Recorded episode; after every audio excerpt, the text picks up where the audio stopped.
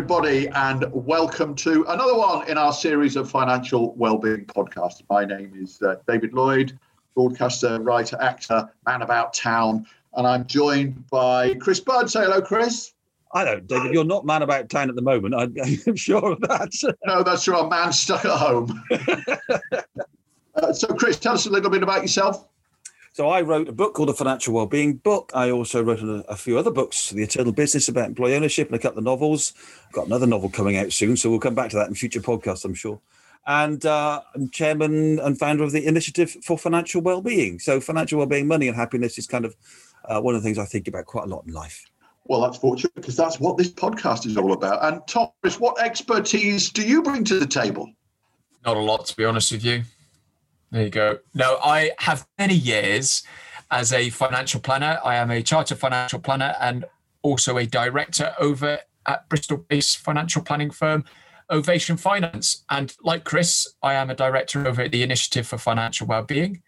So, yeah, I'd like to think I have some expertise to bring to the table. I feels quite hard to say that loud, but I'd like to think that I know a fair bit about this topic. Well, I'd like to think that too, given that you are my financial advisor. you know, David, I, have been doing a bit of thinking recently uh, based on a book called How to Write One Song by a guy called Jeff Tweedy, who is the uh, main man from a Americana group called Wilco. And he starts this book off by talking about the difference between who you want to be and what you want to do. And I think that's just such a fascinating idea because – Tommo is undoubtedly an expert in financial well-being and one of the best chartered financial planners in the UK, etc., etc. But that's not who he wants to be. It's what he does. And so we get to judge him because of what he does, and we can therefore say who it is that he is being. But he's modest and he doesn't like to say that himself. I think that's such an interesting idea. Jeff Tweedy talks about how when he was nine, he used to tell everybody that he was a songwriter because that's what he wanted to be. And then by the age of 12, he thought, I better actually write some songs because he told everybody he was a songwriter, but hadn't actually written anything. So he did. So what you do and what you want to be is such a fascinating concept. I could talk about it for ages. Well, I think who Tommo wants to be is Joe Root, actually. um, time, timestamp. We are recording this uh, over in over in India, and uh, yeah, a big cricket fan. And this is actually going to be one of my tips in a moment, so I shan't spoil it too much. But and Joe Root has just scored a, a hundred, hey. um, not out. Um, staggering, really. That's three hundreds in three tests. That's anyone who's not into cricket, you won't know anything about. I, I get it, but those who do like cricket, that is an outstanding achievement. And as a point of information, Tom, you just say we're recording this over in India. Uh, I think there should have been a comma in there. We're recording this, meanwhile, over in India. oh, right. Yes, India, thank you. Actually, See, we're, we're back in the UK. So let's move on then. And uh, uh, Chris, what's happening in our podcast today?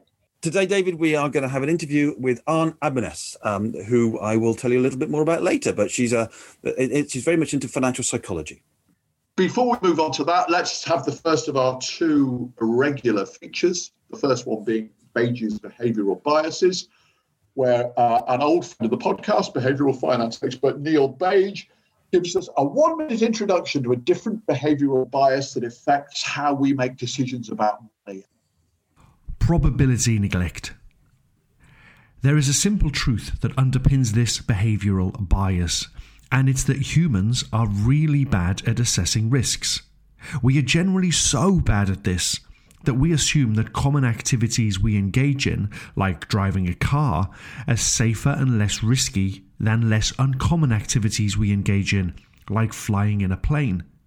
Now, one of the reasons that people's brains get messed up like this is because we also have a tendency to confuse probability with possibility.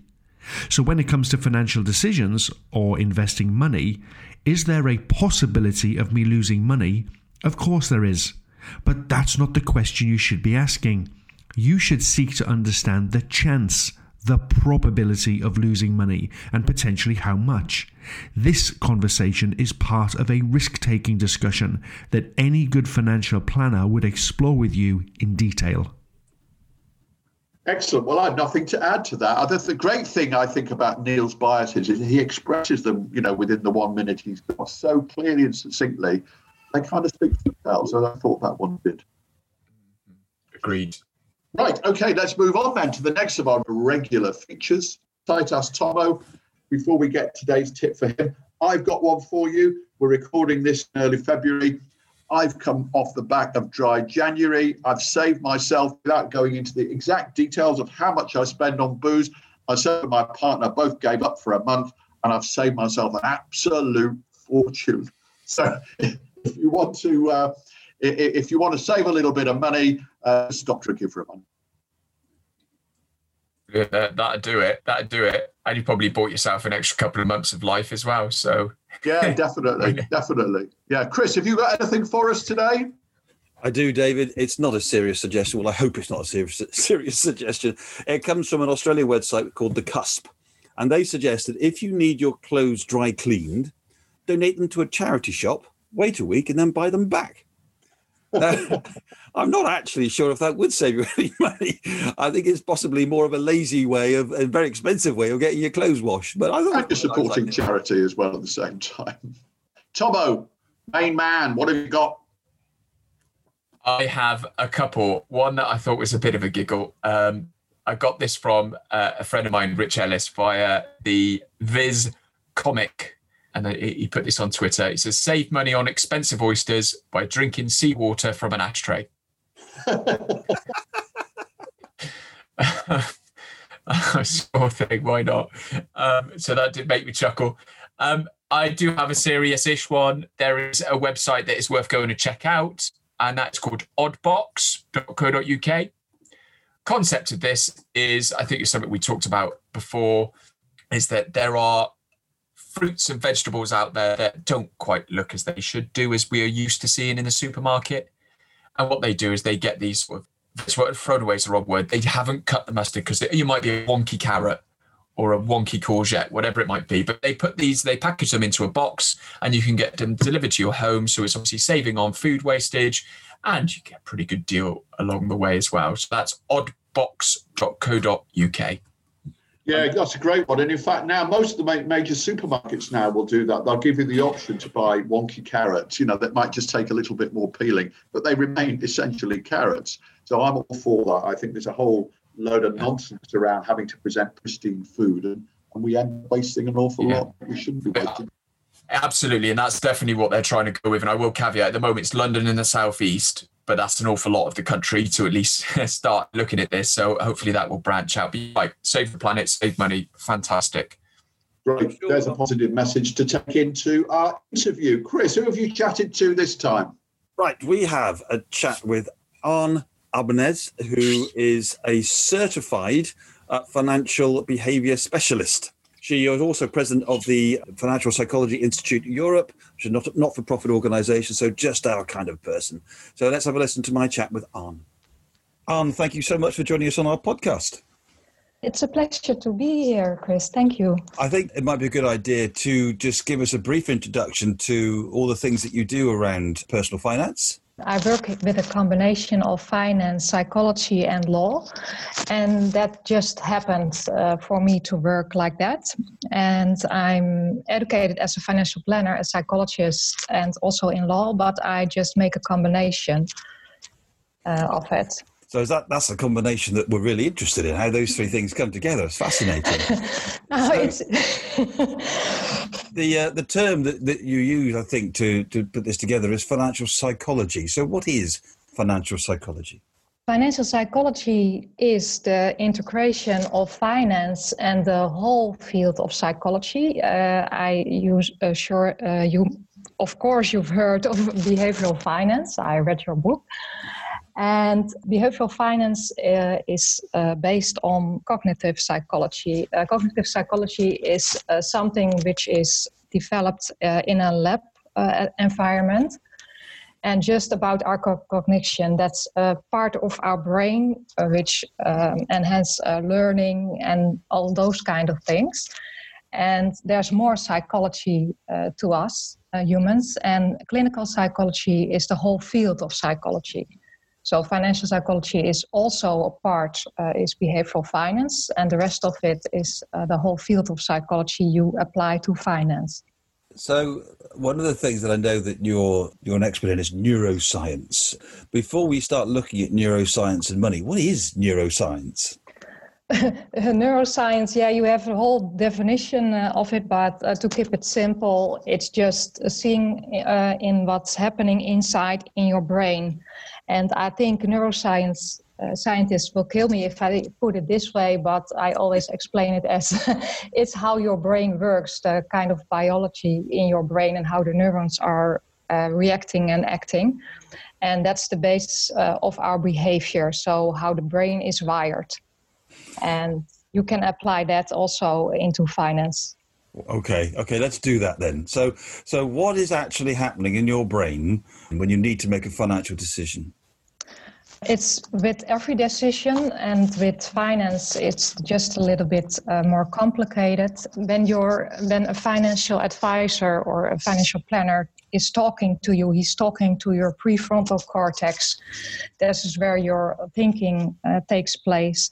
But if you look at the brain, we have our reptilian brain, that's the oldest part, and our limbic system, that's the reptilian brain, and our mammalian brain and they are in charge. So, what's happening uh, when we are anxious and money just causes fear? And when we are anxious or when we have to take a decision, you have to talk to the part of the brain which is in charge. And the part of the brain which is in charge are the mammalian and reptilian brain. And uh, when we are anxious, uh, when we make a financial decision, uh, we just have to know um, how the brain works. A short explanation is a simplified model that's the triune brain. The triune brain is our reptilian brain. That's the first uh, one part that comes alive. The second part is our animal brain. And the third part is our inner Einstein. That word, uh, a professor of me, my mentor, told me uh, Ted Klontz, and I just uh, thought, now everybody knows what an Einstein is.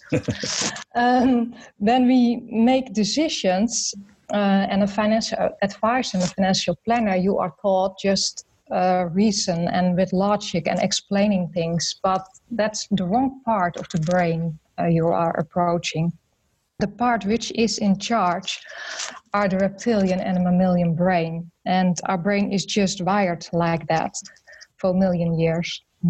And um, at the moment we take the financial decision, a lot of people are anxious because uh, finance is more intimate than all other things, and it's a really big taboo. So when um, a person enters your office as a financial advisor, then they are scared. They have a lot, uh, a high anxiety uh, for even talk about money.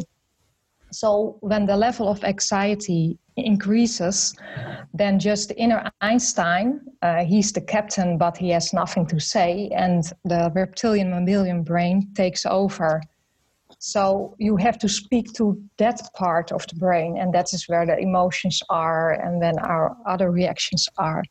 And that brain just doesn't pick up information, and that's how we could survive as a species because in the uh, Stone Age, you hadn't have any time to think, hmm, is that rope or is that a snake?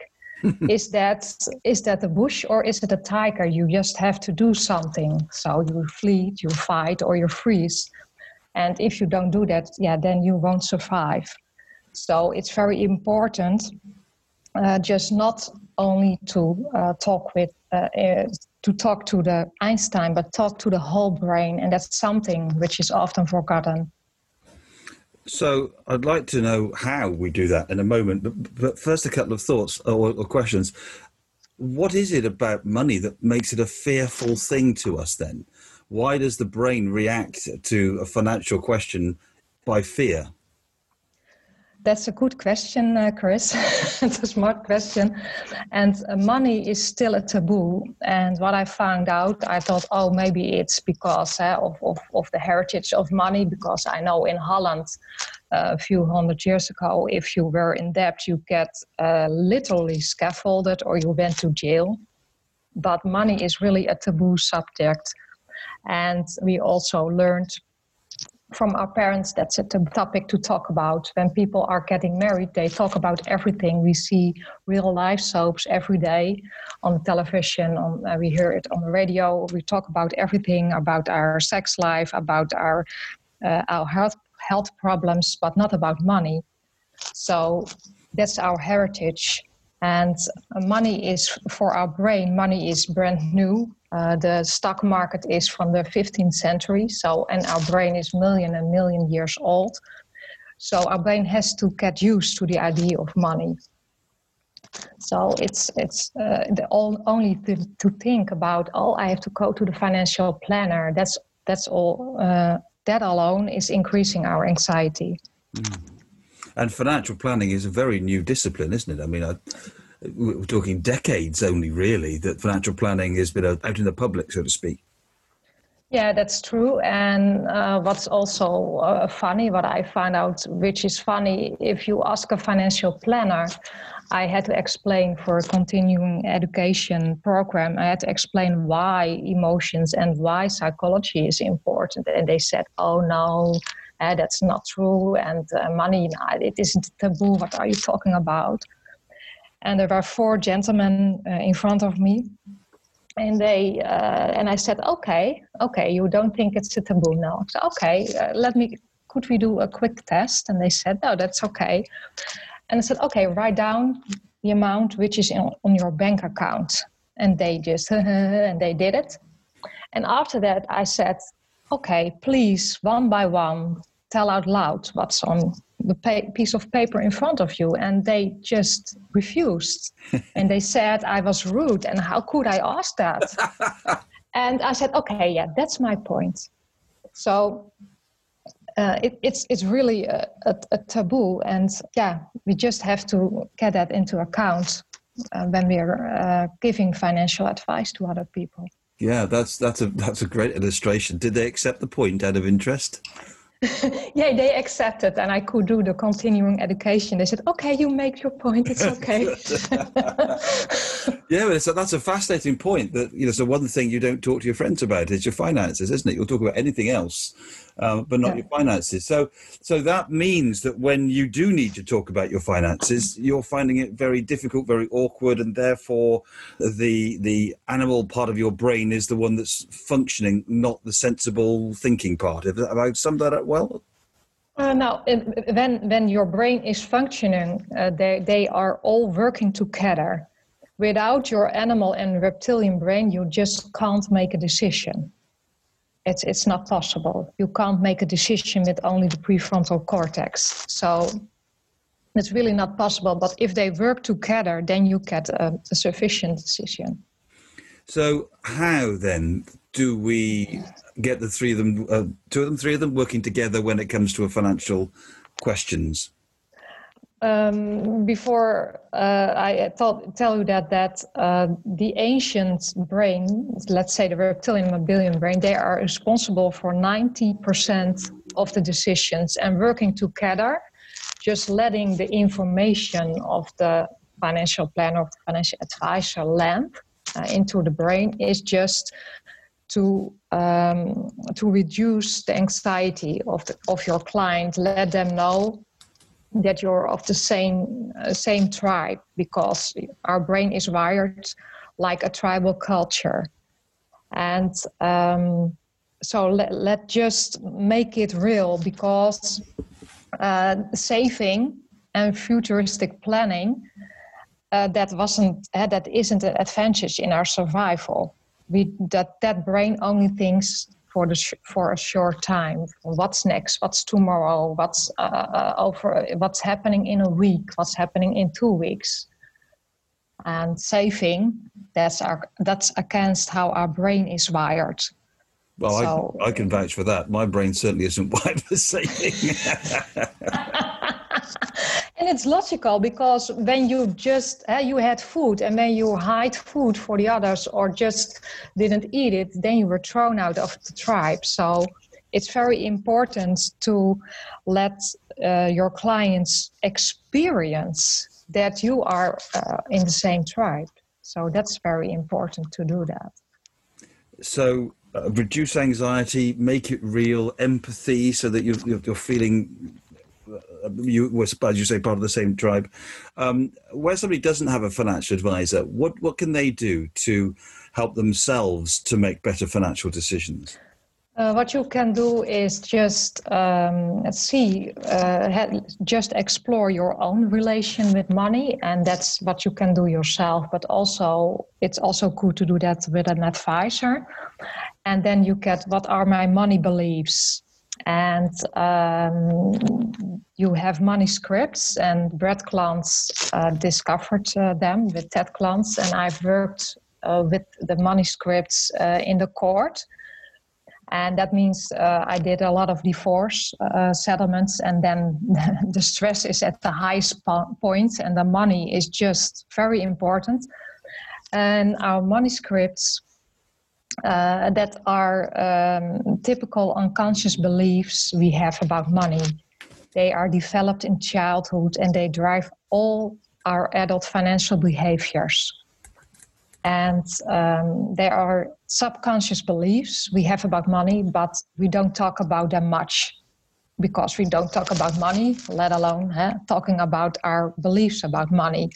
Most of the time we don't know we have them. And if you look at the word belief a belief is something which is in your brain. So it doesn't have to be true. Mm. Most of the time they aren't accurate. And we are developed it when we were children. So when you are a child you're looking at uh, the the world from that perspective. Just an example i just uh, i was in um, in a place somewhere and i went to the lake. I was walking there with my sister. Oh let's go to the lake. We went here before when we were five years old. And in my memory the lake was so big so big and we were there and i thought hmm hmm, this isn't a lake, This is a small pond. So that's also with money. You have money scripts in your head, your money beliefs, uh, which are wired there when you were a child. So maybe you don't need them anymore, but when you don't know you have have them and they drive your financial behavior, then it's very important to explore this and to discover them and to addressing them and see if there are uh, holding you back for, from making sufficient financial decisions. So that's very important. Do you think it's possible to challenge yourself? To challenge yourself and yeah, if you have these beliefs, uh, is it possible for you to uncover these self-limiting beliefs yourself? Yeah, it's very, yeah, of course you can. And you also, uh, the, the good news is they can be changed. And some of these money scripts are formed at a deep primal level and become part of our world, world view.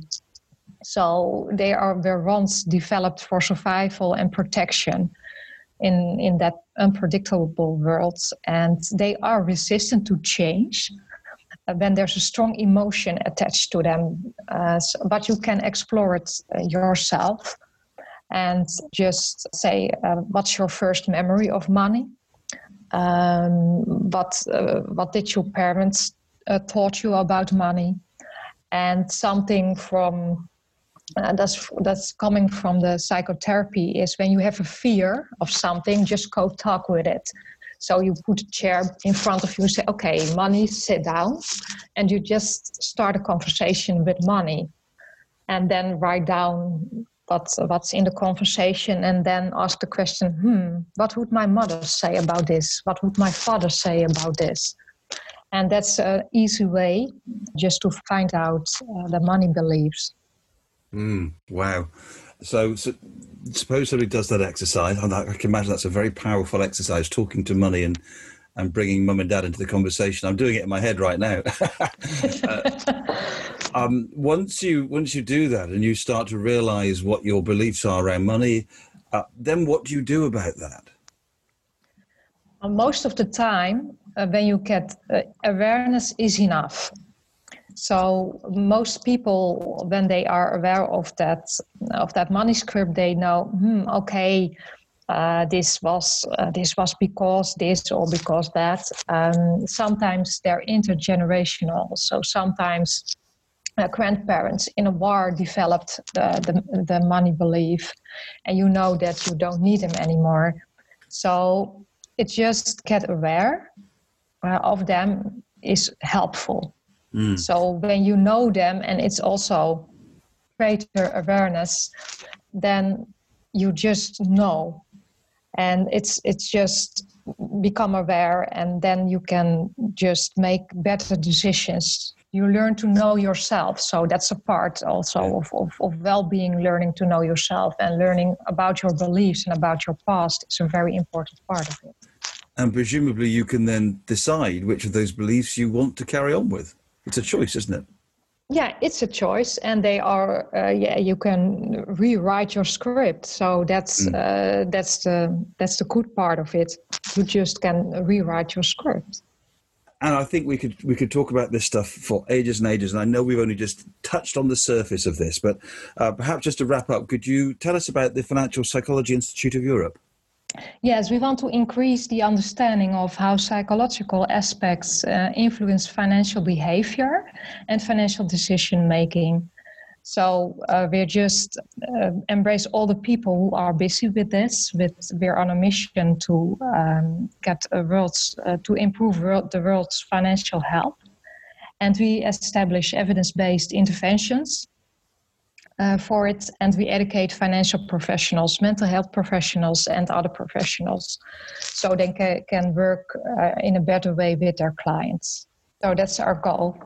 I think it would seem to me the message that's coming out of this is if we understand how we make decisions around money, we will make better decisions around money. Yes, and if we understand ourselves better, then we just uh, inf- uh, getting uh, informed content. That's something in financial services are working with. Just get information, but getting the information of yourself about your own money beliefs. That's something which is very important to do. Yeah. Yeah. So that's a big part of, of financial health and financial well-being, getting you know yourself. And there's a lot of attention of exterior finances. And with the life planning, there's also a lot of attention of the interior finances about your your present, about your uh, authenticity, about your awareness and uh, the future, uh, your dreams, your possibilities. But the past is also a very important part of it, and that are your beliefs, your money scripts, your emotions, your your, your unconscious beliefs. And absolutely fascinating. Thank you so much for joining us. Really, really appreciate it.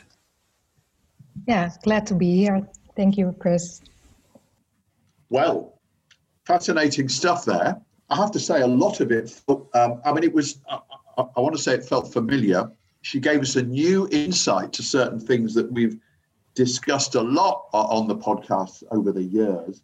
Uh, and certainly of what she said chimes in with, with our financial well-being principles of, of, of know thyself, the self-limiting beliefs that we often have about money.